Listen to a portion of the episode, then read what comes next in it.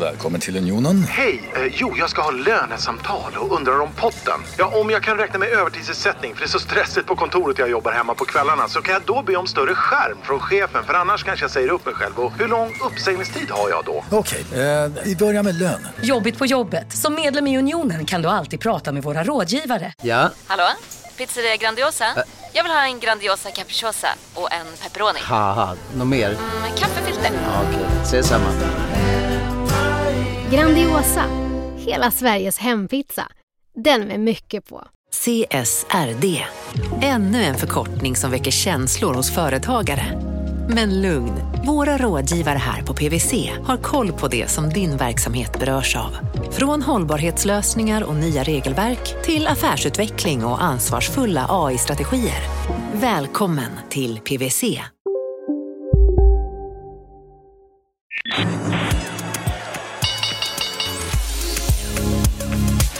Det här är Affärsvärlden magasin med Helen Rothstein. Välkommen, bienvenue, welcome till podden Affärsvärlden magasin. Jag heter Helen Rothstein och med mig i studion idag så har jag aktieentreprenören som han heter på Twitter. Och du är lite vad du heter, en aktieintresserad entreprenör. Välkommen hit. Tack så jättemycket. Kul att vara här. Ja. Hur är läget med dig då? Jo, det är bra. Hur är det med dig? Det är bra. Ja, är du taggad? Ja, men det är ja. Du, eh, jag tänkte ju att vi skulle ha lite musikalpodd här. Ja. Ja, och du är igång eller? Har du sjungit upp? Eh, äh, det kan jag väl inte påstå att jag har gjort. Nej, riktigt. Kanske. Ja, men vi återkommer till det kanske. Ja. Men att jag tar upp det, mm. eh, att vi skulle ha musikalpodd, vad beror det på? Ja, det beror ju på att jag tycker det är kul att inte ta allt så, på så stort allvar ibland. Nej. Eh, och eh, jag har en, en, en, en nära vän och släkting som gillar att, att skicka iväg ljudmeddelande där han sjunger om våra aktieinnehav. Ja. Eh, och de är extremt roliga i de där, så någon gång har jag tagit det vidare på Twitter och då har de fått lite viral spridning med, ja. med både positiv och negativ eh, feedback. Ja, det är mm. faktiskt ganska kul. Mm. Du, detta, och det som du har blivit känd för, det är en låt om belysningsbolaget Plejd, eller hur? Ja, jag ja. vet inte om jag är känd för det, men, men låten är väl ja, ganska den, viral i alla fall. Ja, den är ganska viral. Jag har hört både någon studioinspelning på den och ja, en annan cover, den har spelats upp i, i diverse poddar och sådär. Mm. Jag tror även ni hade väl uttrycket på framsidan av Affärsvärlden. Mm. Hade ni inte det? Jo, så var det faktiskt. Ingen hejd på Plejd. Ja, så var det faktiskt. Det, tyckte du att det kändes sjukt när du såg det? Ja, lite faktiskt. Den, den gick i våra interna chattar rätt varmt. ja, jag kan säga, det var supernice. Ja, jag kan säga jag var lite skyldig till det där ja, faktiskt. Men jag gillar det där. Det där är jätteroligt. Man ska inte vara för allvarlig alltid. Nej, men du, om man tittar då på din... Du är anonym, halvanonym skulle jag säga. Vad säger du själv? Ja, precis. Jag är inte jätteförsiktig med min anonymitet. Nej. Men jag är anonym. Uh-huh. Och ja, det är jag. Mm. Hur kommer det sig att du... Du heter ju aktieentreprenören. Du mm. har eh, två bolag, va? Ja, precis. Och sen så är du också intresserad av aktier, men ja. lite måttfullt ändå. Eller hur skulle du säga? Ja, själv? Precis. Jag tycker kanske inte det. Jag sitter inte och läser årsredovisningar på fredagskvällarna som femtio procent av alla andra eh, twittrare verkar göra, mm. om man säger så. Mm. Utan det kommer lite i, i sista hand hos mig. Ja, eh, gör det. Och jag, jag tycker det är kul, men jag tycker att det är kul för att man kan tjäna pengar på det. Mm. Egentligen tycker jag det är skittråkigt. Vad gör du annars då, som du kan berätta? Eh, som du sa, jag har, jag har startat två bolag. Mm. Och eh, det ena har jag faktiskt sålt här för eh, typ bara någon, någon månad sedan. Mm. Fick du mycket pengar? Nej, det fick jag inte. Eh, jag fick lite pengar och... Eh, ganska mycket aktier i ett nytt bolag som, ja, men det kan, det kan bli bra. Mm. Ingen superaffär än så länge, men ingen dålig affär heller. Och det har varit, varit en rolig resa och jag har liksom rattat det där med, med vänsterhanden och eh, har inte varit involverad överhuvudtaget senaste åren. Så att, ja, men det, det är kul att det blir någonting i alla fall. Mm. Så nu, nu kör jag mitt, mitt andra bolag som jag startade ja, efter gymnasiet egentligen för nästan femton år sedan. Och eh, det har gått... Eh, Ja, första fem, sex åren var bara en jättelång startsträcka där det var liksom nästintill ett hobbyprojekt där jag satt själv och pillade med det i källaren hemma. Liksom. Men eh, sen jag anställde mina första kollegor där någonstans tjugo fjorton kanske så, så har det rullat på bra och vi har växt eh, ganska snabbt skulle jag säga, lönsamt och eh, gått superbra fram tills vi sprang rakt in i väggen eh, mars tjugo tjugo då. med coronakrisen. Ja, precis. Våra kunder är ju, eh, vi säljer marknadsföring och så har vi även börjat sälja en SaaS-produkt strax innan eh, corona till samma bransch. Och den här branschen är, är superdrabbad. Mm. Så att eh, de ringde liksom... Eh, av våra fyra hundra till femhundra kunder så ringde väl tvåhundra på kanske en två veckors period och behövde allt ifrån förlängda betalningstider till pausa avtal till säga upp avtal. Du mådde ganska dåligt under den här perioden. Mm, det var tufft. Det är väldigt mycket tuffare att, att se sitt företag brinna än att se sin portfölj brinna. Mm. Och eh, det blir extra tufft när, när, liksom, eh, när, när du har då företaget som du känner att shit, blir det här riktigt illa så tappar du nog nittio procent av omsättningen. Mm. Eh, vi tappade femtio procent eh, mm. under några månader.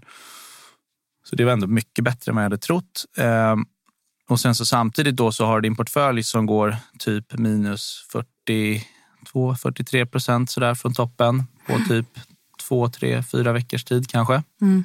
Och de, de enstaka miljoner man hade då liksom börjar bara tyna bort samtidigt som man då börjar fundera på vad fan ska man göra om det här går i konken. Och så står världen i brand också. Man visste ju inte då om, om hur, hur, hur liksom ofarligt eller farligt corona var. Man visste ju inte alls mycket. Eh, och så börjar folk prata om att bostadsmarknaden ska krascha och jag sitter där i, på Östermalm med min superöverbelånade alldeles för dyra lägenhet. Men som säkert är fin också, eller? Ja, den, den är skitfin, men... Ja. men den, den, den, överbelånar hur som ja, helst. Ja, ja. Det, det där med fyra och en halv gånger årsinkomsten är nog ja. snarare tio till tolv gånger årsinkomsten. Nej, jag vet ja. inte, men, men när allt det där brinner på samma gång, ja. då, då blev det faktiskt ganska mycket. Även för mig som alltid är lugn annars. Så det var någon vecka där som det var lite svårt att sova. Och jag var faktiskt, om jag ska vara helt ärlig, nära på att sälja allt. Typ mm. den sjuttonde mars på botten. Mm. Men som tur var så sov jag på det och kom fram till att... Och det skulle jag göra då, för jag visste ju... Det, det är säkert fel, men jag måste ha det här som försäkring. Vad fan gör jag om jag är arbetslös? Och liksom, du är egenföretagare också. Ja, jag måste ju ha några pengar. Ja. Jag har ju noll kronor på banken i övrigt. Liksom, det är mm. det där som är mina pengar. Om de, mm. Och en belånad lägenhet. Och... Exakt. Så jag måste några ha... bilar har du också, va? ja. ja. ja. ja. Sen vet jag inte hur mycket de är... En är väl polising och ja, ja. en hade jag inte då. Och en, ja. Ja. Så ja. det var inte så mycket där heller att hämta. Mm. Men det jag kom fram till då istället var att jag skalar av de bolag som jag tror eh, går dåligt. Mm. Om corona fortsätter och corona är farligt och så vidare. Mm. Eh, och så ökar jag de bolagen som, som jag tror liksom går bra eller inte påverkar så mycket. Mm. Och så lägger jag mig lite i kassa.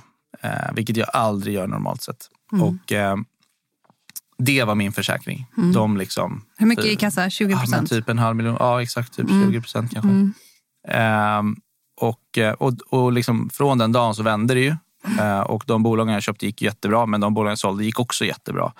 Ehm, så att, och sen så köpte jag in den här kassan en månad senare. Så det var inte så farligt dyrt den här försäkringen. Vad har du kvar nu då?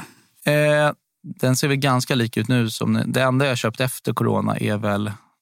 Mag Interactive tror jag.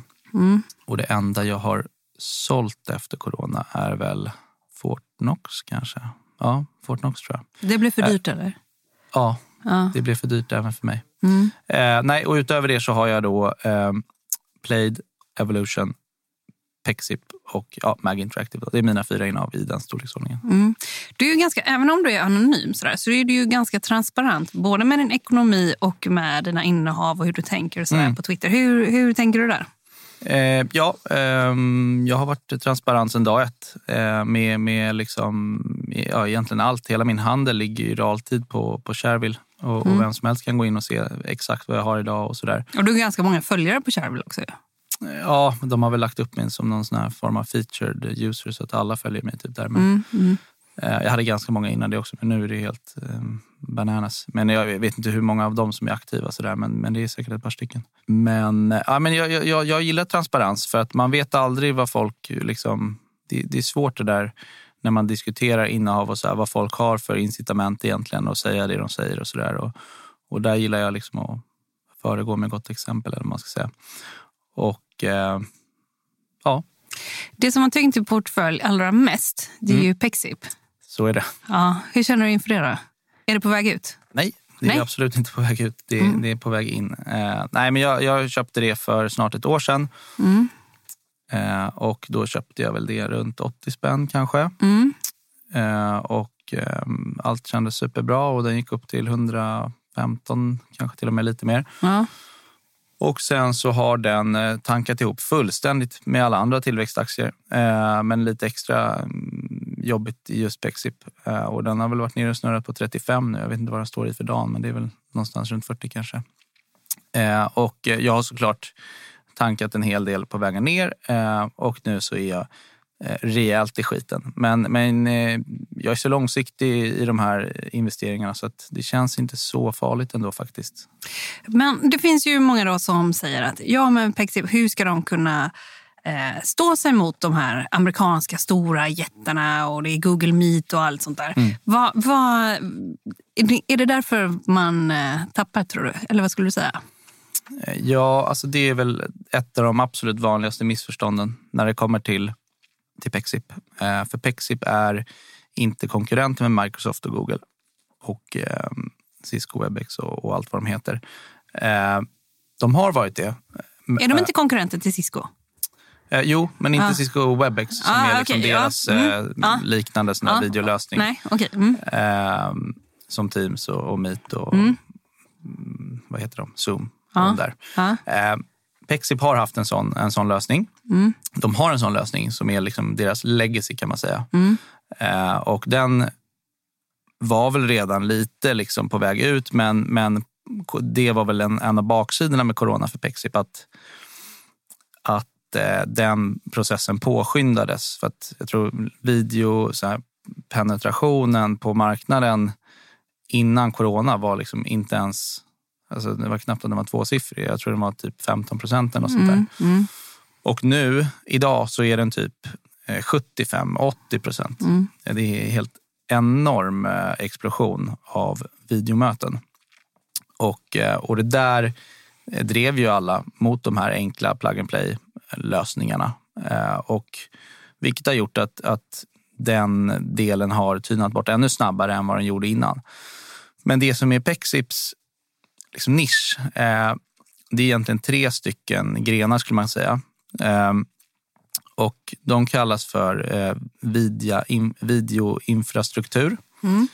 Eh, som står för typ nästan sextio procent av deras A R R då. Som är annual recurring revenue, alltså årligen återkommande intäkter. Mm. Vilket står för nästan i princip hela omsättningen. Det är nittiosju procent eller något sånt. Ja. Eh, och sen så har de någonting som heter Ultra Secure Meetings, mm. vilket är då eh, säkerhetslösningar då, så att de här samtalen ska bli supersäkra. Mm. Mot I T-brott och sådär. Ja, I T-säkerhets. Eh, ja, precis. Ja. Ja, intrång och ja. Jag kan inte exakt om detaljerna, men, ja. men kunderna är liksom stora avancerade organisationer och typ liksom amerikanska militären, och om de behöver ha ett samtal ute på fältet så är det jäkligt viktigt att det går, på rätt, går till på rätt sätt och så vidare. Mm. Eh, och den står väl typ för tio procent av A R R:en. Och sen så har du då eh, den sista och kanske absolut mest spännande delen som kallas för video enablement. Eh, och jag har kanske ingen jättebra svensk översättning på det, men det är typ eh, custom-lösningar liksom för kunderna och mycket B to C. B to C är någonting som växer jätte, jättesnabbt på video konferensmarknaden. Till exempel Kry och Min Doktor och de här bolagen är bra exempel. Det kallas för Telehealth.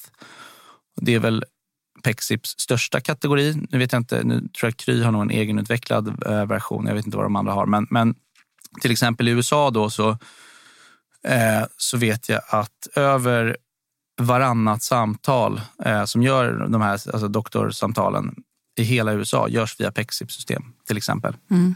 Jag vet att de gör eh, sån här bank, eh, typ med Nordea, så gör de att deras tjänstemän kan ha sina möten med, med sina kunder och då går de via Pexips system. Eh, och det finns väl massa sådana där. Så här veterinär, allt kommer ju komma med videomöten tids nog. Eh, och, och, det, och då går Pexip in och liksom customutvecklar lösningar som passar de här branscherna och de här kunderna då. Mm. Eh, och det står för nästan tjugo procent av omsättningen. Och alla de här tre delarna växer extremt snabbt. Jag tror att eh, videoinf- videoinfrastrukturen växer typ med femtiofem procent senaste året. Och den växer långsammast. Och det är den som de är mest känd, eh, ja. känd för. Ja, det är de här, precis. Ja. Och nu senaste åren så har ju... För att det är, det är en posit- jag pratar mycket om de negativa delarna med, med corona för Pexip. Det här är de positiva delarna. Att marknaden går från... Idag var typ fem eh, miljarder dollar, tror jag, eller något sånt. Mm. Till att bli typ tjugo miljarder dollar mm. om typ tre år bara. Mm. Eh, och det är typ såna här lösningar då som växer lavinartat. Eh, och det har ju, har ju eldat på, såklart. Och eh, ja. Men eh, förstår jag det rätt att du tycker man stirrar sig för mycket blind på den delen då som rör de här videosamtalen? Ja, ja, ja alltså verkligen. Ja. Eh, och eh, det har varit det som har gjort att aktien har gått ner. Nu har det ju som sagt varit en frossa på den här typen av bolag, men, men eh, sen har den ju gått ner extra mycket då för att marknaden har tyckt då att de underpresterar lite, vilket har att göra med det här målet som de, de I P O-ade ju då, det är ett norskt bolag och de I P O-ade förra sommaren mm. eh, på typ sjuttiofem spänn eller något sånt. De har hunnit byta ut vdn också sen dess, eller hur? Ja, precis. Det gjorde ja. de i höstas. Det var ytterligare ja. en grej som så här skapade lite turbulens. Ja. Eh, och, eh, och de I P O-ade då på sjuttiofem spänn och satte ett mål då att tjugo tjugofem ska vi nå trehundra miljoner dollar i A R R. Mm. Och då hade de väl typ fyrtioåtta eller något sånt. Det är ganska bra. Ja, men absolut. Det är, det är en fin årlig tillväxt om man når det. Mm. Och sen så gick de ut och redan ett halvår senare, det vill säga i det, typ exakt ett år sedan, så gick de ut och sa att vi ändrar det här målet till tjugo tjugofyra. Mm. Så trehundra miljoner dollar A R R till tjugo tjugofyra. Och det tyckte jag var liksom superstarkt. Mm. Och då är folk väldigt snabba med att räkna ut att okej, okay, de måste växa fyrtio procent varje år. Mm. I år, nästa år och så vidare. Om de ska växa linjärt. Och, och problemet där är väl lite att folk har typ förväntat sig att, den, att tillväxten kanske inte ska vara linjär. Men de har istället tänkt då att det ska gå extra snabbt nu i början. Och där är ett litet feltänk. För att... För det första har de ju supertuffa jämförelsesiffror från förra året när de växte över sjuttio procent. Mm. Och för det andra så har de då anställt, för de gick till börsen, för de har varit cashflow positiv sedan typ tjugo femton kanske. Mm. Och ja, levt på sina vinster och, och sen så såg de då tjugo nitton, det vill säga innan corona, såg de ett läge att nu, nu finns det, nu kan vi gasa här och växa ännu snabbare. Så vi tar in pengar, mm. vi går till börsen och sen så kom corona vilket spädde på det ytterligare och så I P O-ade de. Och de hade tagit in en miljard ungefär. En miljard, exakt. Ja. Eh, och deras börsvärde var väl kanske någonstans runt sex sju någonstans. Eh, mm. Tog in en miljard och den här miljarden skulle de då eh, använda för att växa. Så vid årsskiftet nitton tjugo då var de hundrasextio hundrasjuttio anställda eller något sånt. Idag då två år senare så är de kanske femhundrasjuttio femhundraåttio anställda. Så de har då mer än tredubblat organisationen på två år. Mm. Eh, och majoriteten av de här är säljare. Mm. Eh, och en del utvecklare. Så det är sales and R and D liksom. Eh, och, och då har folk också förväntat sig att oj, men här, här ska det komma jätteresultat nu. För nu, nu växer de ju otroligt mycket på organisationen. Men problemet är att det tar ju tid. Det tar ju mycket mer tid än vad marknaden tror. Eh, och det tar ju Problemet är väl också kanske att det har tagit lite längre tid än vad bolaget trodde.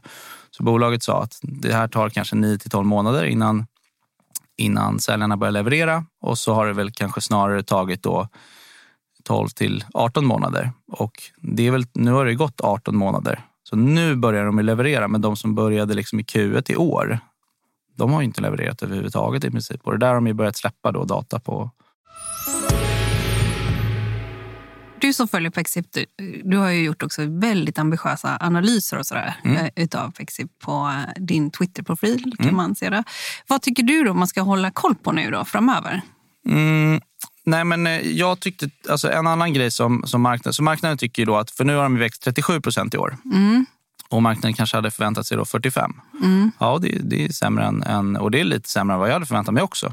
Mm. Men sen så har de här siffrorna kommit då på hur, hur säljarna levererar och sådär. Och det har i alla fall fått mig och känna mig mycket tryggare med mitt innehav. Och, men sen så det andra, ett annat nyckeltal som är intressant är ju churnen. Mm. Eh, och det har ju verkligen någonting som har skapat lite kaos på, på, på marknaden. För den har historiskt sett legat då runt åtta procent. Mm. Och sen så i corona så gick den upp och snurrar runt nio till tio. Mm. Och så nu senaste kvartalen var den uppe på tio komma åtta. Mm. Vilket så här, det är ingen som hade liksom reagerat om de ökar fyrtiofem eller fyrtioåtta procent. Men, men så här, de där tre procenten, det är skillnaden mellan konkurs och, och superframgång tydligen enligt marknaden. Men då börjar folk tänka sig, okej okay, men fan, de har ju gamla produkter och här kommer Microsoft köra över dem och det här kommer aldrig funka. Eh, det skapar liksom en oro, de där, den där lilla tendensen till att okej, okay, kunderna säger upp produkten. Och de har large enterprises som kunder, de borde ha en lägre churn. Alltså churn, ska vi säga, det är ja, kundbortfall. Är, precis, ja, ja, det är ja. tapp, tapp då, man tappar mm, kunder. Mm.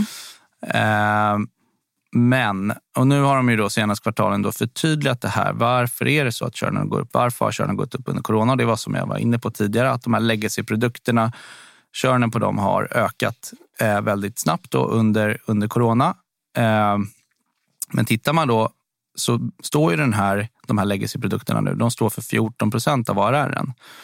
Jag vet, vet faktiskt inte var de stod liksom innan vi gick in i corona, men det var säkert femtio procent då. Och nu är det fjorton. Och där har de ju skyhög churn. Säkert tjugosex till tjugosju procent där för mig att det var. Och negativ tillväxt på så här trettiosju procent. Men tittar man då på deras andra tre verksamheter som jag berättade om. Videoinfrastruktur, mm. som då växer över femtio procent. Där har de en churn på sju procent. Mm. Eh, tittar man på Ultra Secure Meetings, som står för tio procent. Där har de tre procent churn. Och på, eh, förlåt, fem procent har de där nu. Och sen på video enablement, där har de eh, tre procent. Sen är det väl det lite dopat också på grund av att de växer snabbt och sådär. Och det är mycket nya kunder och så. Men jag känner mig ganska trygg med att den där churnen kommer börja falla tillbaka mot åtta procent. Kanske den nästa tal, kvartal eller om några kvartal. Och på sikt så kanske man till och med kan få den under åtta. Liksom kanske sju, kanske till och med sex. Sen är det vissa som pratar om att de borde komma ner på fem nu när de går så mycket mot stora bolag och så vidare. För det är en annan grej som de har sagt då, att stora bolag växer då med en bra bit över femtio procent per år, medan de små bolagen, eh, ja, deras kunder då som är små, de växer bara med typ strax under trettio eller vad det är. Och eh, på de stora bolagen har de en churn på, på bara fem procent. Eh, och den delen, för två år sedan så var ju de stora bolagen en ganska liten del av kunderna, medan idag så är den en bra bit över femtio procent. Så att allting trendar mot att den där körnen kommer, kommer att falla ner mot åtta eller under åtta procent. För du menar också så här, man ska titta på var är det kunderna för, försvinner någonstans. Mm, eh, eller, för att annars om man tänker så här, de har anställt många fler säljare och säljarna mm. de kommer sälja, men samtidigt som de har anställt fler säljare och de ska börja leverera, så ser man också ökat kund bortfall, alltså att fler Precis. som säger upp sina avtal. Och det har ju stressat marknaden. Ja, verkligen. Mm. Det kan man ju fatta. Ja, ja. Absolut. Jag var ja. också stressad i början. Jag ja. tyckte liksom, varför går körnen upp här? Ja. Men sen förtydligar de det. Ja. Men är du inte stressad nu? Du har back, är du back en komma fem miljoner eller någonting? Ja, du håller koll. Ja. Eh, nej, eh, riktigt så illa. Men det är väl en komma två eller var det det som ja. värst? Nu är det en kanske, jag vet inte. Ja. Min största förlust hittills annars är ju kanske hundra till hundrafemtio tusen, så att den svider ju onekligen, men, men jag är så långsiktig i mina innehav så att, um, så att det, det känns rätt lugnt ändå. Innan vi går vidare på nästa mm. case, så vad har du för investeringsstrategi? Hur tänker du? Nej, men liksom, kring min portfölj så, så jag är koncentrerad som du har varit inne på. Ja. Försöker ha kanske mellan fyra och sju bolag. Ja. Um, jag är alltid fullinvesterad. Enda gången jag inte har varit i corona och ja. det gick åt helvete. Men det ja. var en liten försäkring. Ja. Jag har aldrig någon belåning och jag är alltid som sagt väldigt långsiktig. Jag går i princip alltid in i, i mina case med, på tre till fem års sikt. Mm. Och det har, det, då låter det som att okej, okay, jag köper idag och så säljer om tre år. Mm. Men nej, utan jag köper den och sen om ett år då kommer jag också ha tre till fem års sikt. Och om två år kommer jag ha tre till fem års sikt och om fem år kommer jag också ha tre till fem års sikt. Mm. Och det har jag tills den dagen jag säljer. Mm. Så ta Plejd till exempel, det är väl fyra, fem år sedan jag köpte den aktien. Mm. Och då var min horisont typ tre och fem år, någonting sånt. Mm. Och idag är den också tre, fem år, ting, något sånt.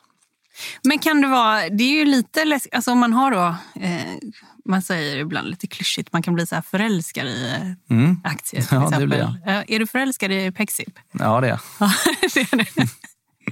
Ja, men nu, men för i, som i vilken relation som helst, så ibland så kan det ju pågå utan att eh, ena parten fattar att nu är det dags att dra. Ja, ja det händer ibland. Ja. Och då blir det stökigt och dyrt, och precis som i, i verkliga livet. Nej, men... Ja. Eh, nej, men som sagt, det, och det är ju så... Ja, men har du någon kontrollfunktion där? Alltså, liksom att... Ja, men, eh, nej, jag följer bolagets äh. utveckling, och så länge jag tycker att de presterar mm. eh, och så länge jag inte tycker det blir för dyrt, och så länge jag inte tycker att jag har något bättre case att byta till, så fortsätter jag äga dem. Jag skulle säga att den största anledningen till varför jag säger det, det är nog för att, eh, för att jag hittar något ännu bättre. Eh, men det kan också, och ibland är det också för att jag tycker att de börjar prestera lite sämre. Mm. Och sen så brukar jag rikta in mig på de, de bästa bolagen. De med bäst produkt och liksom stark position. Behöver inte ha de, de som säljer mest, men de ska i alla fall vara de som är tekniskt bäst. Mm. Ehm, och det ska helst inte vara alldeles för dyrt, vilket kanske känns konstigt att säga när man sitter med Plejd som värderas till tio gånger omsättningen och så vidare. Men, men lite liksom... Jag, jag tycker det, jag, det, det är inte så att många, jag tycker många bara köper bra bolag och skiter i vad, vad det är värderat till. Så är jag absolut inte. Eh, sen, sen har jag inte jag några problem att slanta upp på en hög värdering om jag tror att de kommer uppfylla vissa eh, kriterier framåt då. Och sen tittar jag väldigt mycket på mjuka värden. Typ eh, väldigt mycket på produkten, som mm. sagt. Eh, jag tittar på kulturen, mm. hur, hur, hur liksom teamet känns. Eh, Hur ledningen känns, eh, vallgravar och så vidare. För jag, jag såg någon intressant graf här för ett tag sedan på, på Twitter. Jag kommer inte exakt ihåg vad det var, men kontentan var liksom att på ett års sikt så driver multippen, värderingsmultippen driver i princip hela värde, värdeskapandet. Och på typ fem års sikt så driver vinstutvecklingen i princip det mesta av, av eh, värdeskapandet. Medan på tio års sikt, då är det teamet som, som driver värdet. För att det, det är teamet som ska hela tiden eh, inno, innovera, eller vad säger man, ja. eh, det här bolaget. Mm. Sen så gillar jag, och det ser man väl ofta i den typen av bolagen jag köper, att jag köper sånt jag är intresserad av. För om jag inte är intresserad av det, då orkar jag inte läsa om det, för jag tycker det är så otroligt tråkigt. Mm. Eh, så det spelar ingen roll hur, hur bra någon säger att det är. Jag får så mycket tips på, på min D M, på Twitter. Ja, är det flera om dagen eller? Nej, jag ska inte säga att jag får flera, flera, flera case per dag, men säkert ett i veckan i alla fall. Uh. Och jag tittar alltid på dem på något uh. sätt. Uh. Eh, men jag skulle säga att om jag får femtio stycken per år, så åker fyrtio stycken i soptunnan efter en minuts research. Mm. Och sen så fem stycken går vidare till fem minuters research. Mm. Och sen är det tre stycken som går till en timme. Och sen är det två stycken som går till åtta timmars research. Liksom. Mm. Eh, sen tycker jag man ska skin in the game. Det har alla bolag jag äger alltid. Jag eh, gillar förvärv. Eh, men jag gillar inte förvärvsmaskiner. Nej, gör du inte? Nej, nej. Eh, jag har ägt Embracer två gånger och jag har ångrat mig båda gångerna när jag sålt det. Men samtidigt är inte min typ av investering, har jag eh, insett nu. Jag tycker att de är för, för invecklade att äga och följa. Och, eh, eh, du har inte tid heller? Att, liksom, nej, nej, exakt. Eh, och det blir, alltså, men däremot när man gör liksom förvärv som inte bara är att du adderar en siffra på, på, på, först, på liksom sista raden, eller ännu värre på första raden.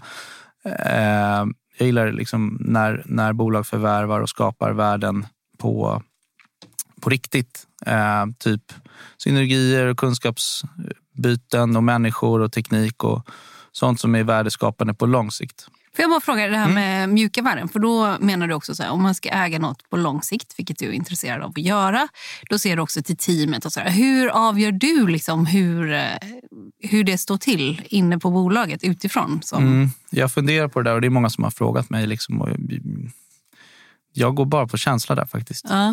Jag läser om det. Jag mm. liksom tittar runt på, kanske på karriärsidorna och... Är det många, så här, LinkedIn, många som har slutat här? Nej, inte så detalj, men, liksom, men lite sånt.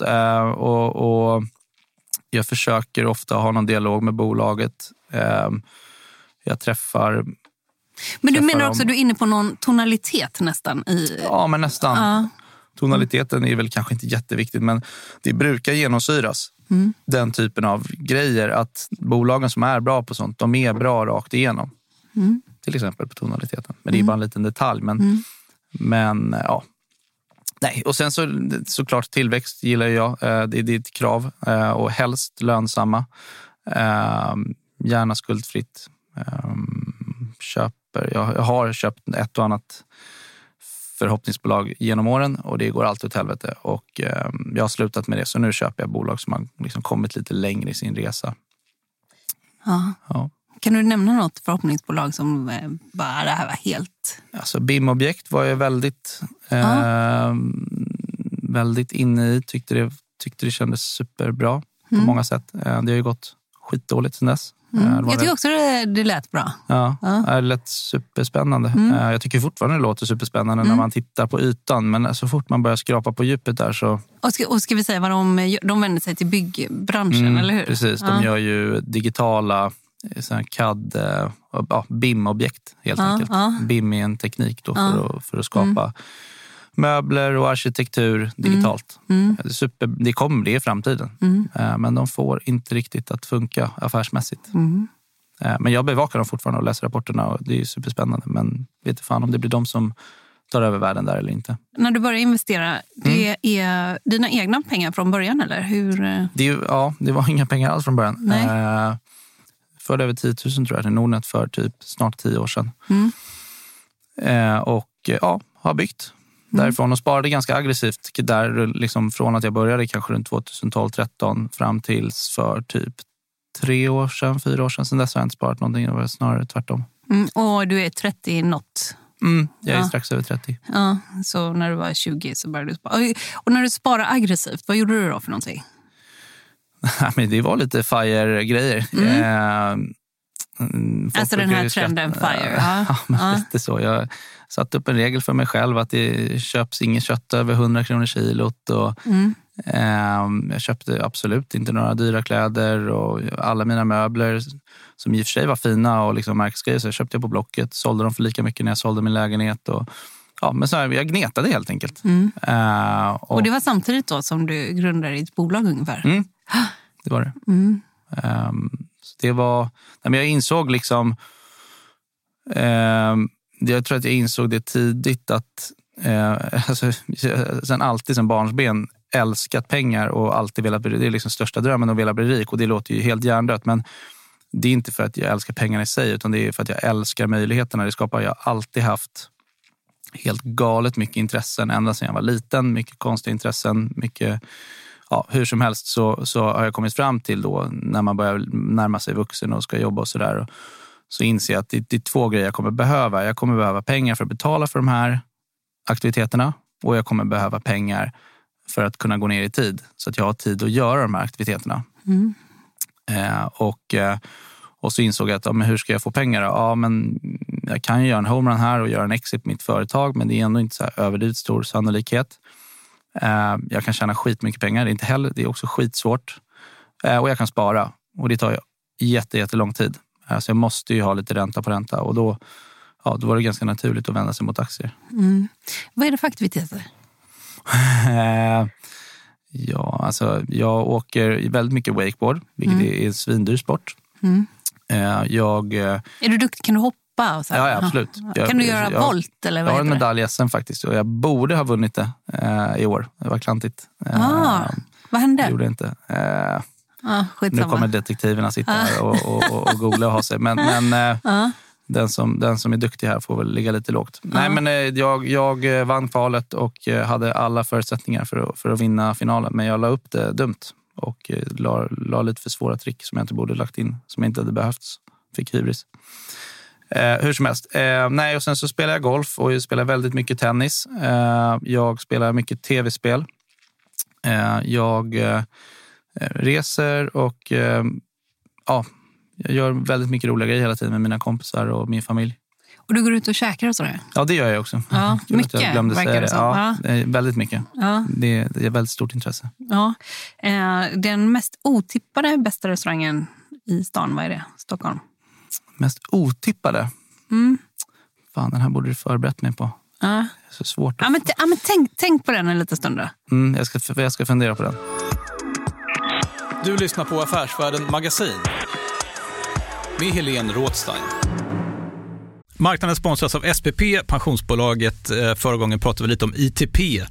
Och som en kort repetition så, så var det ju sjuttiotal. Arbetsmarknadens parter bestämde att alla tjänstemän ska ha en tjänstepension.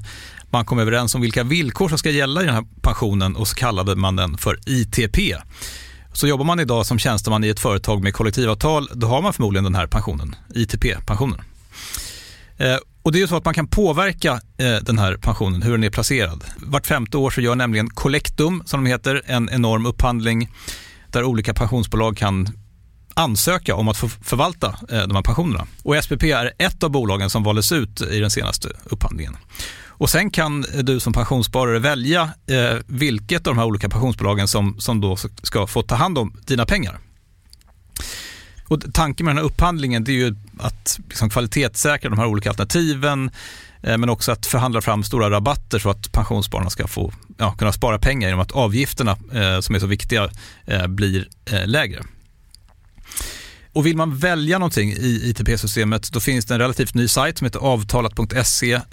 Där kan man gå in och se hur sin I T P-pension är placerad. Jag gjorde det häromdagen faktiskt. Idén är att hälften av pengarna alltid ligger i något som kallas för traditionell försäkring. Det här gjorde vi ett avsnitt om i podden Kapitalet nyligen, som vi kallade världens bästa sparform. Det kan man lyssna på om man är intresserad. Den andra halvan, den kan man också lägga i en traditionell försäkring. Eller så kan man placera det i något som kallas för fondförsäkring. Eh, S P P som sagt eh, var ju ett av de fåtal bolagen som valdes ut i den senaste upphandlingen, och de finns med som alternativ både med en traditionell försäkring och med eh, fonder. Så det var en liten bakgrund till I T P-systemet. Vill man läsa mer om det här eller typ kolla hur I T P-pensionen är placerad, eh, kanske göra förändringar, då går man in på avtalat punkt se. Men tack säger jag till S P P som vill göra oss människor mer medvetna om hur enormt viktig pensionen är för oss som en framtida lön, men också som en positiv kraft i samhället, och förstås för att ni möjliggör den här podden Marknaden. Ska vi gå över till ett annat bolag? Om vi tar här ett annat som folk har förälskat sig i, Evolution. Mm. Ja. Ja. Är du fortfarande... Va, va, vad säger du? Det har ju varit väldigt turbulent ja, eh, precis. På sistone. Alltså, eh, nu drog vi en, en ganska genomgående pitch av Pexip här. Mm. Och eh, jag kan ju dra, för att Evolution är så otroligt genomlyst. Eh, och det finns säkert... Jag vet inte hur många som är, som är sjukt mycket mer pålästa än vad jag är på det Evolution. Det finns många Twitter-besserwissrar ja, som kan, inte, gå på, kan gå på inte det här. Inte besserwissers, men, men det finns ingen anledning att jag ska sitta här och prata om Evolution. Men jag kan bara berätta lite kort om varför jag liksom attraheras av Evo och har gjort länge. Och, och... Ja, ja men, gör, men ska vi bara säga lite liksom mm. vad som har hänt? Alltså, ja, tänkte du på turbulensen här på senaste? Ja, precis. Ja, att, du vet säkert mer än mig. Ja, det vet jag inte riktigt. Jag har inte heller följt dem helt och hållet. Men, men man kan väl säga att startskottet här till en nedgång som har varit, det är att det kom in ett tips till spelmyndigheten i den amerikanska delstaten New, New Jersey. Mm, ett tips från en konkurrent som jag har förstått det. Ja, eller, ja, eller i alla fall så har de fått veta. Man, mm. man, man vet de har inte. Fått någon rapport som ska vara... Ja, ja precis. Eh, eller det är det man har hört i alla fall. Och, och då ska det då vara att Evolution ska ha bedrivit då sin online-kasinoverksamhet i länder som ska vara omfattade av amerikanska sanktioner. Och eh, bolaget har själva sagt att man ska göra en intern utredning, man ska utreda vad som verkligen har hänt och sådär. Och det finns ju de som anser att eh, Evolution har blivit utsatta för en smutskastningskampanj, det vet vi inte. Uh, och uh, ja, om det är så, det tvistar både de lärda och olärda, va? Kan vi säga, mm. eller? Jo, men så ja. Är det. Um... Ja, men samtidigt, man har ju det här hotet och uh, om det stämmer så... Vad ska man säga om amerikanska sanktioner? Det är lite under hökens vingar. Man får liksom, det är bara freeze. Eller hur? Man, man får inte röra ja, något som nej. Har med amerikanska sanktioner att göra. Så jag är vet det. Jättelite om det, men det ja. Verkar ju väldigt allvarligt. Ja, ja. Så är det ju. Ja, så, men där har man ju det här hotet då, som, mm. och de ska göra utredning och så vidare. Och samtidigt så har man då sett tidigare ett bolag som gör, har rekordhög marginal och mm. som växer och växer. Och mm. det fanns också drömmen om Amerika då. Mm. Och sen så har man då stött på... Eh, lite patrull. Lite patrull, mm. ja. Va, nu, va, vad säger du då? Nu? Nej, alltså jag, som, som jag sa, jag är väldigt, väldigt dåligt påläst på, på den där grejen. Eh, det, det jag har läst egentligen är lite trådar eh, på Twitter av folk som jag har förtroende för. Jag har ja. absolut inte varit i närheten av att öppna den där rapporten och sitta och läsa den. Nej. Och det har inte jag heller. Nej. Kan man säga. Ja. Eh, så att jag, eh, min liksom väldigt enkla tes är väl att det här, det är möjligt att det finns någon sanning i det och det är möjligt att det kommer några följder. Eh, Men liksom att det inte skulle finnas någon framtid i U S A, det, det finns inte för mig. Eh, skulle det vara så, så, så det är ju åt helvete och kommer ju, det kommer bli jättedyrt. Men, men nej, det tror inte jag. Eh, jag tror att det här är någonting som inte kommer vara ett problem om, om något år eller x antal år. Eh, sen kommer det alltid finnas politiska risker eh, med Evolution, men de tycker jag är inprisade. Eh, Mm, tycker med, du? Med marginal. Ja, eh, politiska risker, då är det till exempel skatt som man diskuterat, E S G. Mm, regleringar. Ah, eh, mm. Samtidigt så de här regleringarna... Just det, spelreklam till exempel. Och sådär, ja, eller? Ja, allt möjligt. Mm. Sen gör ju inte Evo reklam utan det är ju deras, deras kunder som gör reklamen. Eh, men, men absolut, det är ju en, en svår bransch eh, på många sätt. Eh, och en smutsig bransch på många sätt får man väl också säga. Eh, mm. Men... Eh, Men nej, det, jag tycker att det känns superbra med Evo. Jag tycker att de där riskerna är liksom, de är inprisade mm. med, med ganska god marginal ändå tycker jag. Mm. Um, du har kvar dem? Ja, absolut. Ja. Jag, har inte, jag har inte sålt någonting i, i den här, nej, nej, i den här nej, stormen. Nej, när gick du in i Evolution? Uh, jag gick in första gången för kanske fem år sedan. Uh, tjugo sexton någon gång tror jag. Mm. Uh, det var väl där när, när Nemcap och Finance Amir lyfte upp det där till ytan. Uh, och man började kika på det och blev jätteimponerad och köpte. Uh, och sen så sålde jag faktiskt det någon gång året efter. Den gjorde så här sextiofem till sjuttio procent på väldigt kort tid. Vilket gjorde mig lite skraj då. Uh, för jag var inte lika erfaren då och jag var inte... Ja, inte lika långsiktig och jag tänkte att så här snabbt kan det inte gå så att jag säljer det här tills vi, ja, och sen så har ju den gått jättebra och sen så eh, fick jag en väldigt bra entry igen. Eh, jag tror det var hösten tjugonitton va? Mm. Eh, så här runt tvåhundra spänn eller något sånt. Mm. Då kom jag in igen och har legat där sedan dess som ett av mina, eller ja, mina största innehav sedan dess egentligen. Mm. Och du, ja, och du ligger kvar där. Mm, du har ändå, nu har vi ändå pratat om två lite så här småskakiga case. Nej, det tycker inte alltså, du. Evolution har ju typ aldrig gått ner. Alltså det, det kommer alltid någon form av storm om Evo tycker jag en gång per år. Och det är alltid något politiskt. Uh-huh. Och den tar lite stryk. Nu tog den lite extra stryk. Men uh-huh. den hämtade sig jättesnabbt sen. Så att om man ser härifrån där den står idag jämfört med... Jag tror den står någonstans runt elva femtio eller sånt. Mm. Kontra all time high var det någonstans strax över sextonhundra. En sån sättning kommer ju Evo en gång per år. Mm. Och sen så gör den sina femtio procent och så gör den hundra procent. Och sen mm. så har man glömt det. Och så kommer man inte ens ihåg dem några år. Eh, det där... Jag ska inte säga att den här händelsen är brus. Men, men det kommer mycket brus i Evo som, som stökar till det lite någon gång per år. Sådär. Mm. Ja, mm. Ja, det blir ju ganska intressant. Mm. Ja, men hur som helst, det är väl det som är lite med börsen, att det blir lite som en följetong. Alltså det kommer in olika moment så får man se. Eller vad så säger du? Ja. Du, jag tänkte här när jag kontaktade dig på Twitter. Mm. Och då ska jag säga vad jag skrev och ska vi säga vad du svarade. Ska, ska jag läsa vad jag skrev och så läser du vad du svarade, okej? Okay? Nej, kan inte du läsa? Ja, ska jag läsa jag allting? Ja. Ja, jag, kommer, jag har inte det uppe här. Eller jag kommer inte ihåg vad det ja, men jag skrev så här. Mm. Eh, hej, jag, jag fick en idé som är rätt kul. Eh, vill du köra en musikalpoddinspelning med mig? Ja. Om, om olika case. Mm. Jag skojar inte. Eh, jag tänkte att man pratar och sedan övergår man till lite sång. Vad fasen, ja. Vore inte det kul? Eh, eh, och sen så svarar du... Eh, Så här. Det är väl okej att jag röjer dig lite, eller? Ja, kör. Ja, ja. Transparens. Ja, ha, ha, ha. Gick både ett garv och en kall kår genom kroppen när jag läste ditt meddelande. Mm, ditt meddelande. Det var exakt vad jag gjorde. Ja. Har du hört min röst, eller? Gråt, skratt, smiley. Eh, tror det skulle bli svårt att få till något vettigt alltså. Eh, jag är inte ett dugg musikalisk. Mm-hmm. Va? Men det här är väl? Nej, eller? Det är, Nej. Inte. Är, är du inte det? Det här är inte, jag förstår inte hur folk kan kalla det här för låtar egentligen. Det är ju, jag kallar det för sånger ibland, men det är ju, egentligen så är det ju typ en snapsvisa. Ja. Det här är ju, som jag berättade, så det här är ju gamla A I K-ramsor. Ja, är, är du A I K-are? Nej, jag är ingenting. Nej, jag tittar nej. utlandsfotboll. Ja, ja. Men jag brukar säga det för att vara snäll mot honom. Ja. Jag var djurgårdare när jag var liten. Ja, all right. Ja. Nu har jag bytt till A I K bara för att provocera. Mm, okej. Okay.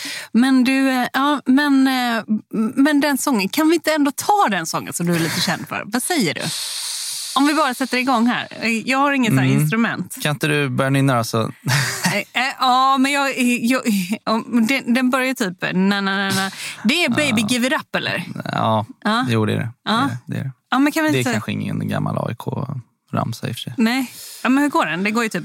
Na, na, na, na, na, na, na, na, na, na, na. Ingen hejt på Plejd, ingen hejd.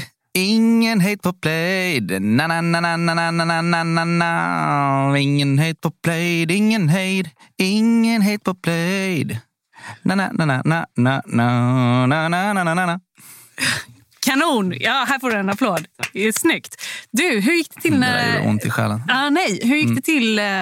Man såg den här på Twitter komma upp. Mm. Eh, hur... Vad hände innan? Eller liksom...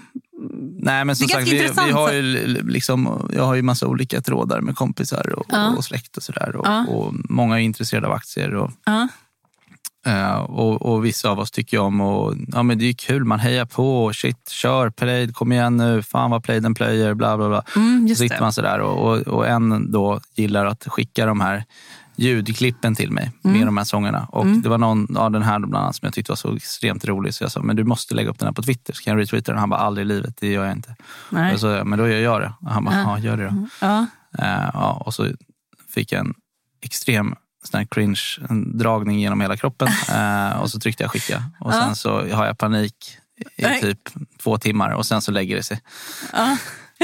Men du, vad är det med Plejd? Jag har ju varit och träffat dem och, mm, och superbra också. Avsnitt. Ja, just det. Med det Babak. Heter nog ingen höjd på Plejd. Man kan ja, lyssna på det. Exakt. Babak Esfahani som är mm. vd för Plejd, som är belysningsbolag som de började med.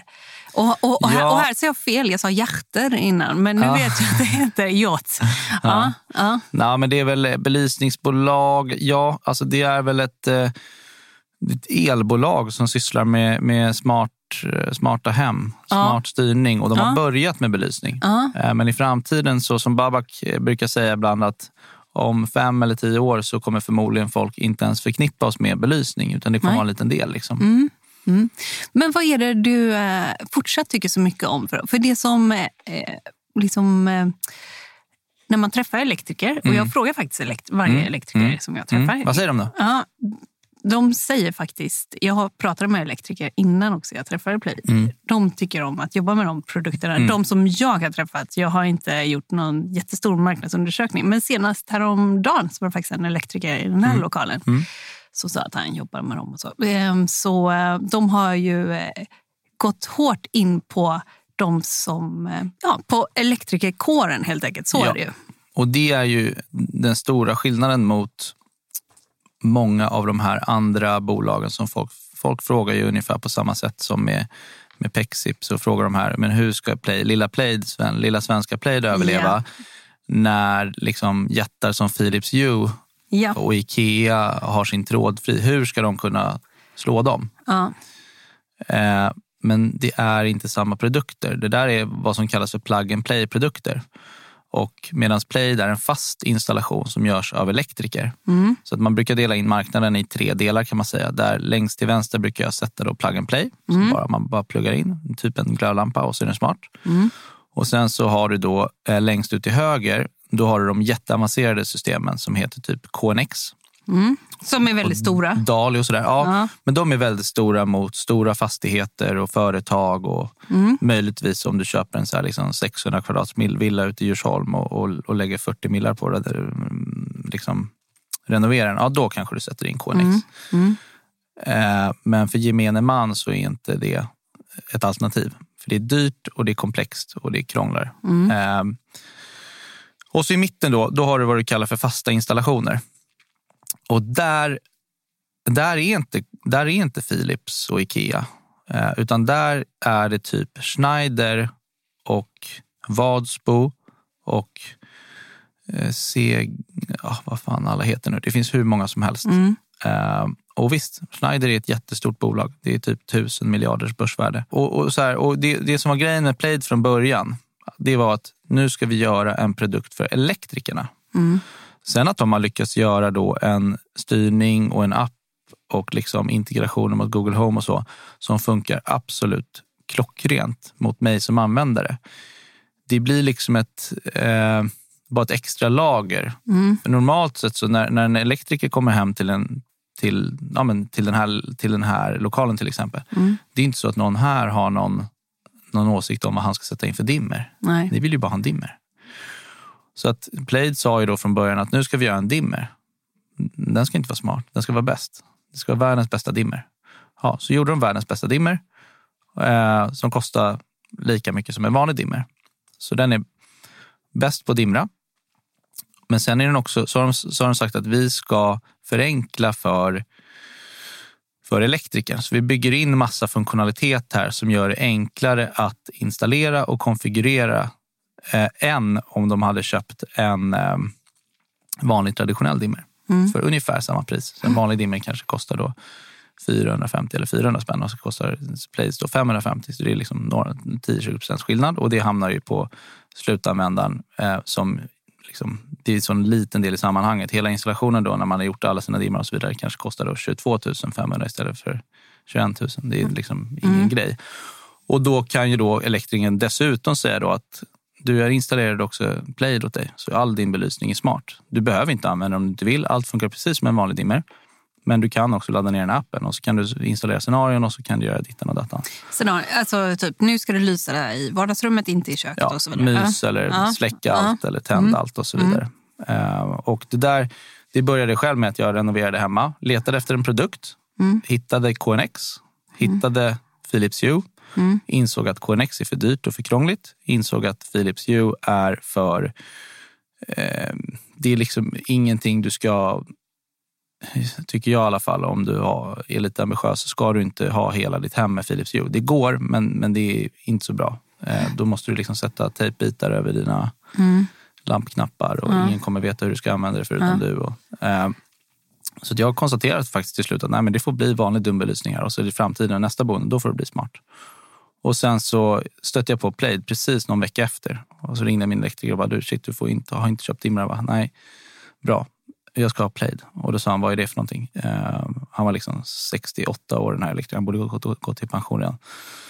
Eh, jag tror fan han var över sjuttio. Eh, Och han installerade där, tyckte det var hur ballt som helst. Jag hjälpte honom med själva appgrejen. Han hade ju inte ens en smartphone. Och sen dess har jag varit helt förälskad i produkten. Och då började jag titta på företaget och insåg att det här är så en jäkla bra grej. Och ägt aktien sen dess. Men du, P E-tal etthundratjugoåtta drygt. Vad säger du? Ja, eh, absolut. Nu... Lite dyrt, eller? Ja, men jag var inne på det för det är högt värderat. Mm. Eh, och... Eh, När det kommer till just P E-talet så har ju Plejd, de har ju långt ifrån, nu har de ju faktiskt börjat bli lite lönsamma. Mm. Jag tror att de har väl en rörelsemarginal nu, alltså en ebit-marginal runt strax över femton procent tror jag. Mm. Men den skulle kunna dubblas på lite sikt. Men de prioriterar ju tillväxt. Sen gillar jag att de är lite lönsamma.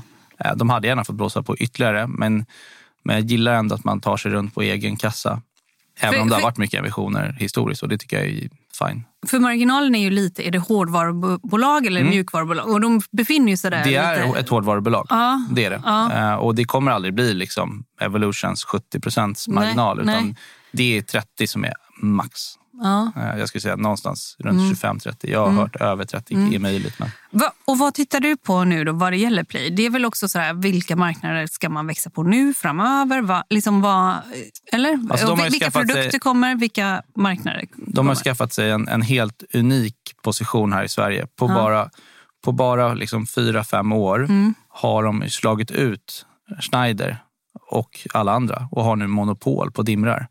Och för, liksom elektrikerna, min bästa kompis är faktiskt elektriker. Mm. Han, jag tjatade på honom i, i tre år att han skulle installera Plejd. Mm. Som alla elektriker så är han jättekonservativ trots att han ändå är en teknisk kille som spelar tv-spel och har en iPhone. Och, mm. Men han, han får inte fingret ur och liksom får mm. inte gjort. Mm. Han bara, jag ska, jag ska, jag ska. Mm. Så ringer han mig idag och säger, du, fan jag måste berätta en grej. Jag bara, vadå? Ah, jag har gjort en sån jäkla Plejd-installation och det var poolbelysning och utebelysning som gick med solen och mm. ja, bla bla bla bla. Jag bara, mm. men fan vad kul. Eh, han bara, så jävla ballt. Jag mm. bara, hur, varför gjorde du det då? Nej, han bara, nej men kunden sa att det måste vara det.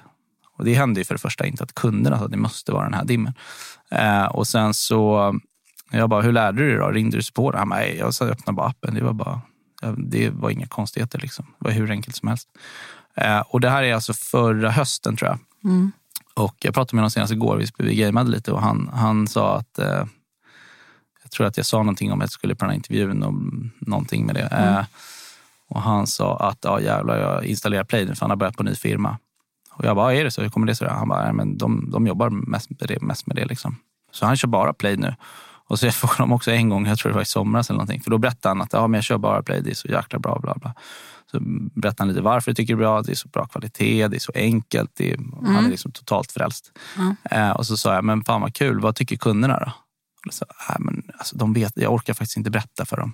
Nej. Då måste jag bara hålla in, liksom, nej men då, nej, ja. jag, jag skiter i det. Ja. Alltså. Men, men om man säger det som Plejd, alltså stor i Norden, liten på jorden. Mm. Så är det. Så ja. de har ju skaffat sig den här unika positionen i Sverige. Ja. Och är ju på väg att skaffa sig samma situation i Norge nu skulle jag säga. De startade i Norge för ganska länge sedan. Det är säkert tre, om inte till och med fyra år sedan. Antingen hösten tjugosjutton eller tjugoarton. Så de börjar liksom sätta spaden i marken där. Mm. Det de gör då är att de anställer typ en person som etablerar relationer med, med grossisterna. Mm. Plejd särskilt bara via grossist. Mm. Och, och sen så Eh, typ tittar vad, vilka anpassningar som behöver göras i produkterna. För de här el, eh, liksom, materialen är ju inte exakt likadana nej, mellan alla nej. länder. Och det spelar också ganska stor roll beroende på vilket, vilka länder de går till. Nu har de ju satt upp typ tio länder eller vad det är. Mm. Och till exempel har de hoppat över Danmark. Vilket mm. folk undrar varför. Och det beror på att de här eldoserna, som, de här puckarna då, som, som de har till stor del idag. Eh, de är mindre i Danmark. Mm. Och det är väldigt krävande att göra produkten mindre. Däremot att förändra dem lite är ganska enkelt. Men så har de gjort, så har de gjort det under en period och så tar det lite tid då innan de får, får traction och så börjar marknadsföra lite och sådär. Och, och nu då för ganska exakt ett år sedan, då började de få traction på riktigt i Norge. Och nu växer det lavinartat, på, exakt på samma sätt som hände i Sverige för typ fyra år sedan. För man skulle ju kunna tänka sig norska elektriker bara, jag känner inte Plejd. Nej, exakt. Men eller? Det ska ju sägas också att de gillar ju dimrar i Norge. Och det ja. gör de i Sverige också. Ja. Och det, ja. men det ja. är väl kanske någonting som, för du, liksom, man kan fråga sig så här, kommer det gå lika enkelt nu i de här tio nya länderna som de har satt upp? Mm. Eh, och det, eh, det tror jag inte. Samtidigt är det Nej. tio stycken samtidigt, så det räcker ju med att några enstaka går hyfsat bra, så mm. kommer det bli väldigt bra. Eh, men dimmers är ju, det är väldigt populärt i Sverige. Och Norge. Ja, och, och, och du vet, jag vet faktiskt att jag pratade med mm. Babak om det också när vi, när jag, jag var hemma hos honom i Göteborg. Och då var det också så här belysning som mm. fenomen. Det är också liksom ganska stort här i ja, Norden. I Norden och, det, ja. Ja, och det är inte så stort. Och det kanske beror på vårt mörka klimat ja, och sådär. Ja. Men jag tror att det är, men det är något... ett helvete att vara på en spansk bar till ja. exempel. Ja, ja. ja. ja, ja. Nej, det är sjukhusbelysning ja. överallt liksom. Ja, ja, um, men jag tror att det där är någonting som kommer att, alltså hela världen globaliseras ju. Mm. Och jag tror att det där kommer, det där kommer växa. Uh, så att jag tror att det kommer gå jättebra för Plejd utomlands. Och det kommer säkert ta tid, som alltid tar längre tid än vad marknaden tror. Men nu har de ju, de satt upp Norge och Finland samtidigt för några år sedan. Finland mm. börjar få lite traction också. Satte de upp Holland, typ två år sedan eller vad det är. Har inte riktigt lossnat än, men det kommer säkert göra det. Och de valde Holland för att det var ett Det, för det var ett land som var långt fram mm. när det kommer till smarta hem. Mm. För de söker ju då upp, alltså man kan tänka sig så här att de borde söka marknaderna med minst konkurrens. Men de marknader som har mest konkurrens i hela världen, i, i hela Europa ska jag säga, jag har inte så bra koll på U S A. Så. Det, är, det är Sverige, Norge och sen Holland.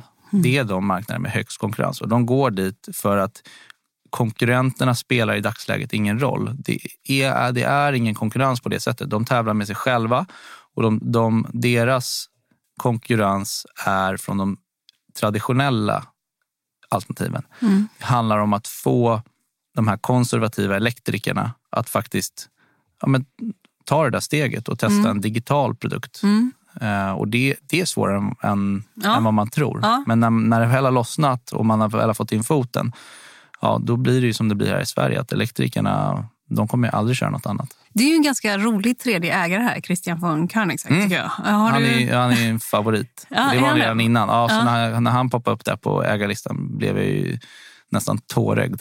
Alltså? Ja, ja, han är min, en av mina, jag skulle säga nästan alltså min favoritentreprenör av ja, alla. Ja, alltså, mm. är han det? Jo, men eftersom jag älskar bilar och ja. jag älskar Koenigsegg och jag tycker ja. han är så ball. Ja. Vad har du själv för bilar? Jag har en, en Audi e-tron mm. som jag kör, ja, inte, inte så mycket faktiskt. Jag har, kört, jag har haft den ett år, jag kör hundra mil tror jag. Mm. Men jag kör den väl lite i jobbet och sådär. Och mer på vintern.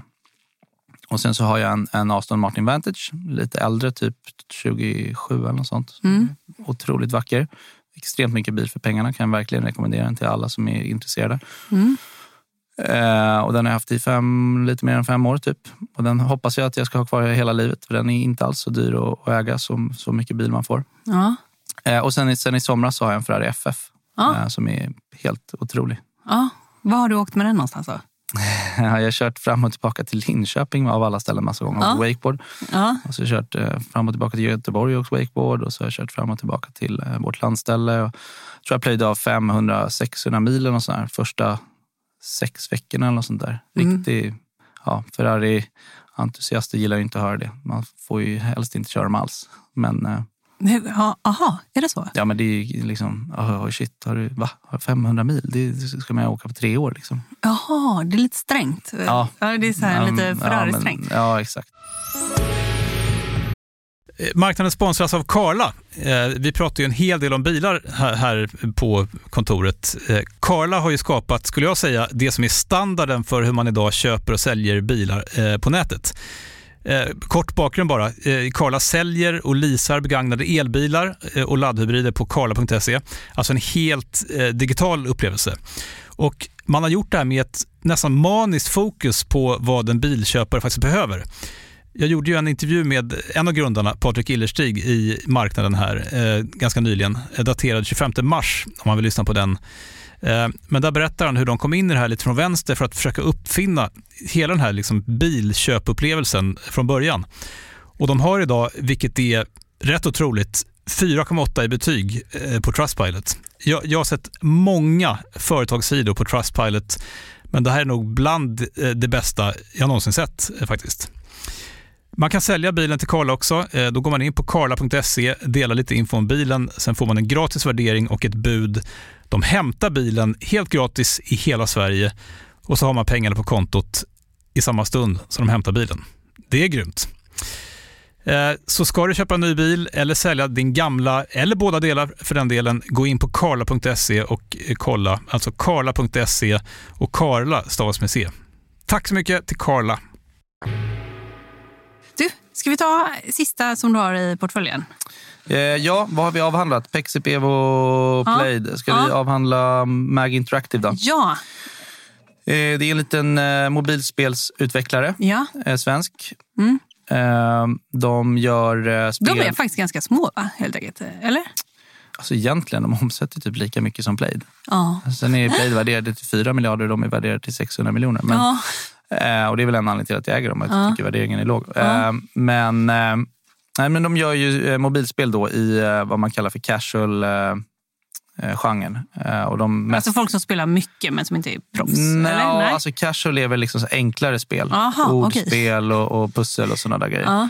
Eh, och eh, och eh, de vänder väl sig till den typen av spelare som inte är liksom gamers som mig, som sitter framför en Xbox eller en P C, utan kanske mer dig som tar upp mobilen på, jag vet inte, på tunnelbanan. Eller de har till liksom... exempel Quizkampen och Russell. Exakt, det är väl ja. deras som ja. de flesta känner till här i ja. Sverige. Ja. Eh, sen så har de ju, de har väl en, kanske en eh, sju, åtta stora spel i alla fall. De flesta heter någonting på Word, Word C och Word Mansion och Word Brain mm. och allt vad de heter. Mm. Eh, men jag tycker att det är ett, eh, det är ett fantastiskt bolag. Eh, rakt igenom, det är verkligen kvalitetsinriktat. Eh, och... Eh, Ja, men bara en sån sak som kulturen som jag tycker lyser igenom supertydligt. Eh, liksom vilken rapport man än läser eller var man än tittar på bolaget. Jag var och träffade bolaget här med några andra twittrare för några veckor sedan.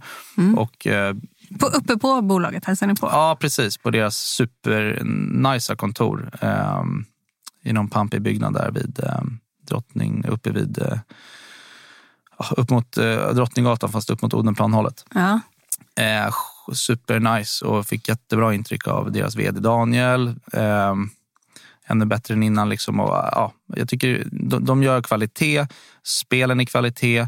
De har aldrig släppt någonting som har, haft, som har fått under en miljon nedladdningar.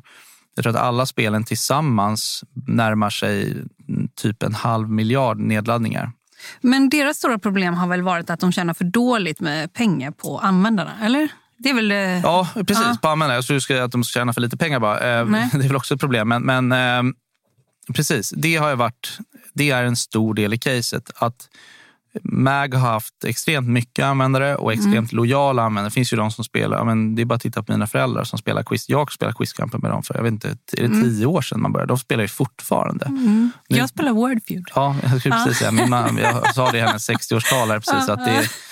Eh, ah. ja, för jag kollade upp, hon har nio timmars mobiltid, varav liksom, mm. jag tror att eh, hon, hon har tjugo timmar Wordfeud i veckan. Det är liksom ah. ett halvtidsjobb. Ja. Nu är inte Wordfeud... Eh, det är inte äh, Mag. Nej. Men det, det är den Nej, typen det finns, av ja. det, mm. det är ett casual-spel och mm. det är den typen av lojala användare de har. Ja. Men trots det så har de, de har inte kunnat kapitalisera så mycket på, äh, på användarna.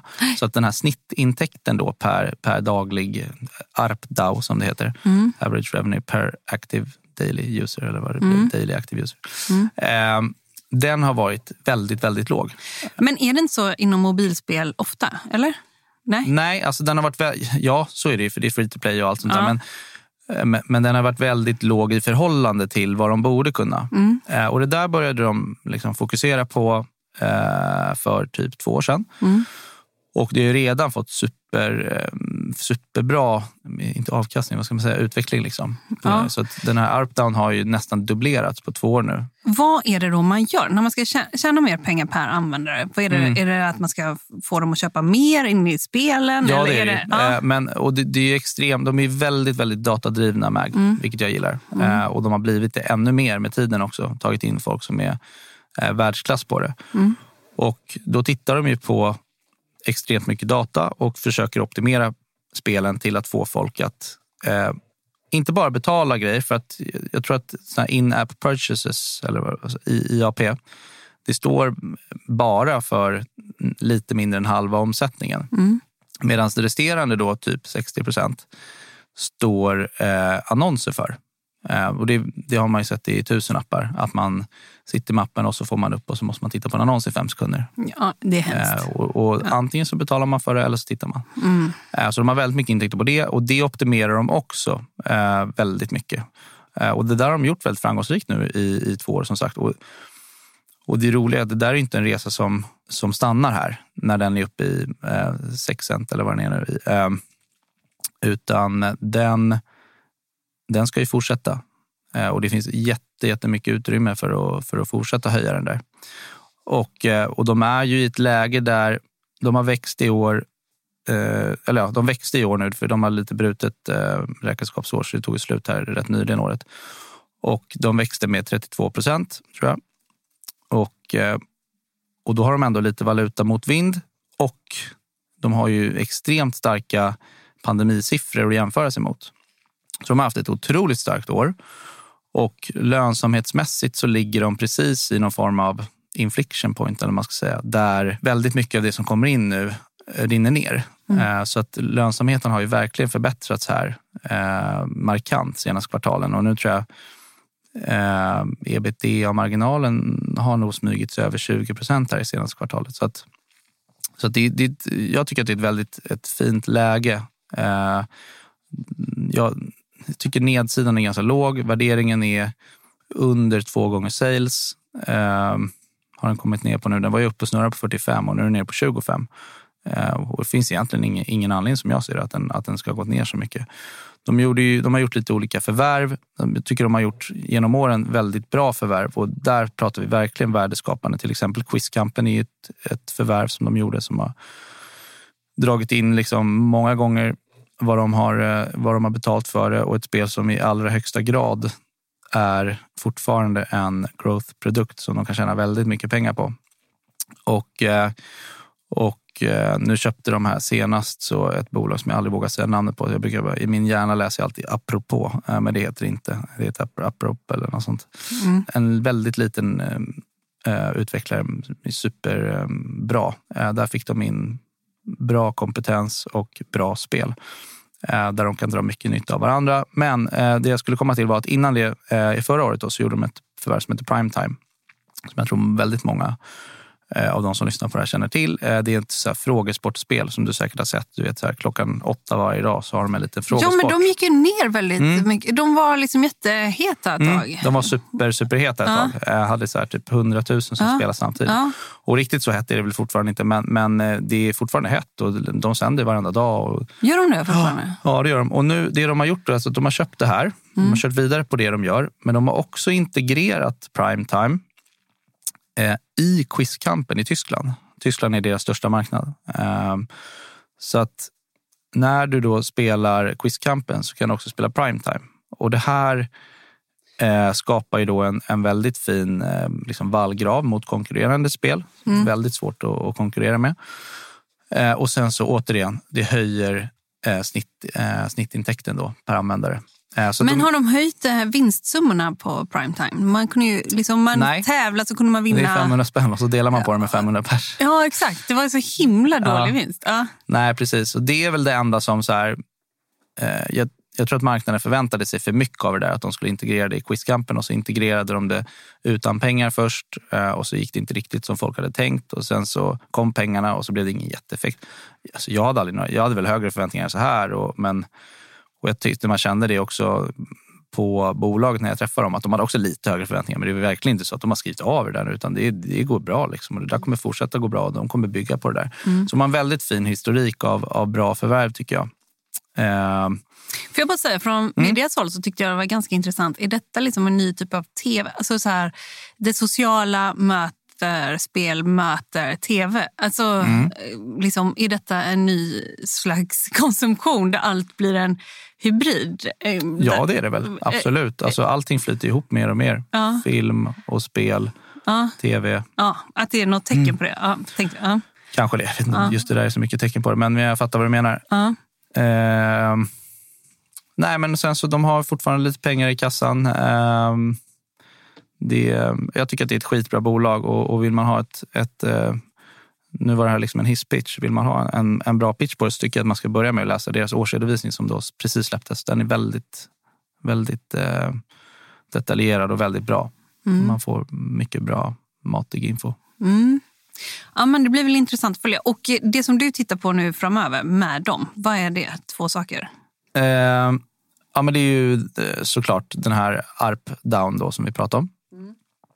Eh, Och sen så är det hur väl de lyckas med sina growth-produkter. Framförallt WordC mm. och eh, nya Quizkampen. Mm. Eh, och sen även nya spel. Mm. Du har ju alltid den där optionen att de ska släppa en hit. För då är det här... Alltså då blir det sådana homerun så att det finns inte. Mm. Men det, det är inte det jag köper mag på. Vilka twittrare var du och besökte dem? Vilka var med dig? Eh, det var ValueGarp som arrangerare. Som mm. är storägare där. Mm. Eh, och sen så var ju... Eh, Han som har startat Saveland, mm. eh, Ludvig, eh, han var med. Och sen så var Papa Keno med, som kanske är den mest pålästa av alla på caset. Han mm. kan ju varenda liten detalj ut i mm. fingerspetsarna. Mm. Eh, och sen så, oh nu får jag rätt dåligt samvete här över att jag glömmer några namn. Men det var eh, en kille från en fond tror jag. Eh, och sen så var det, eh, ja men gaming investor såklart. Mm. All right. Eh, kan du säga några andra twittrare som du följer? Ja, men absolut. Eller följer vet jag, men eh, jo, det kan man ju se själv. Jo, men som du verkligen alltså, gillar. Följer, jag vet inte vad, alltså jag följer på, följer ja. på Twitter. Ja. Eh, nej, men som du... nej, men först en kille som jag brukar rekommendera till många liksom, kompisar som kanske inte är super, super pålästa på aktier. Mm. Så har jag, jag, jag är så här lite småallergisk mot floskler och sånt. Mm. Och den här killen postar bara sånt. Men det är verkligen på ett bra sätt. Han heter Brian Ferroldi eller något sånt. Mm. Uh, han tycker jag postar väldigt mycket så här tänkbara, väldigt bra saker.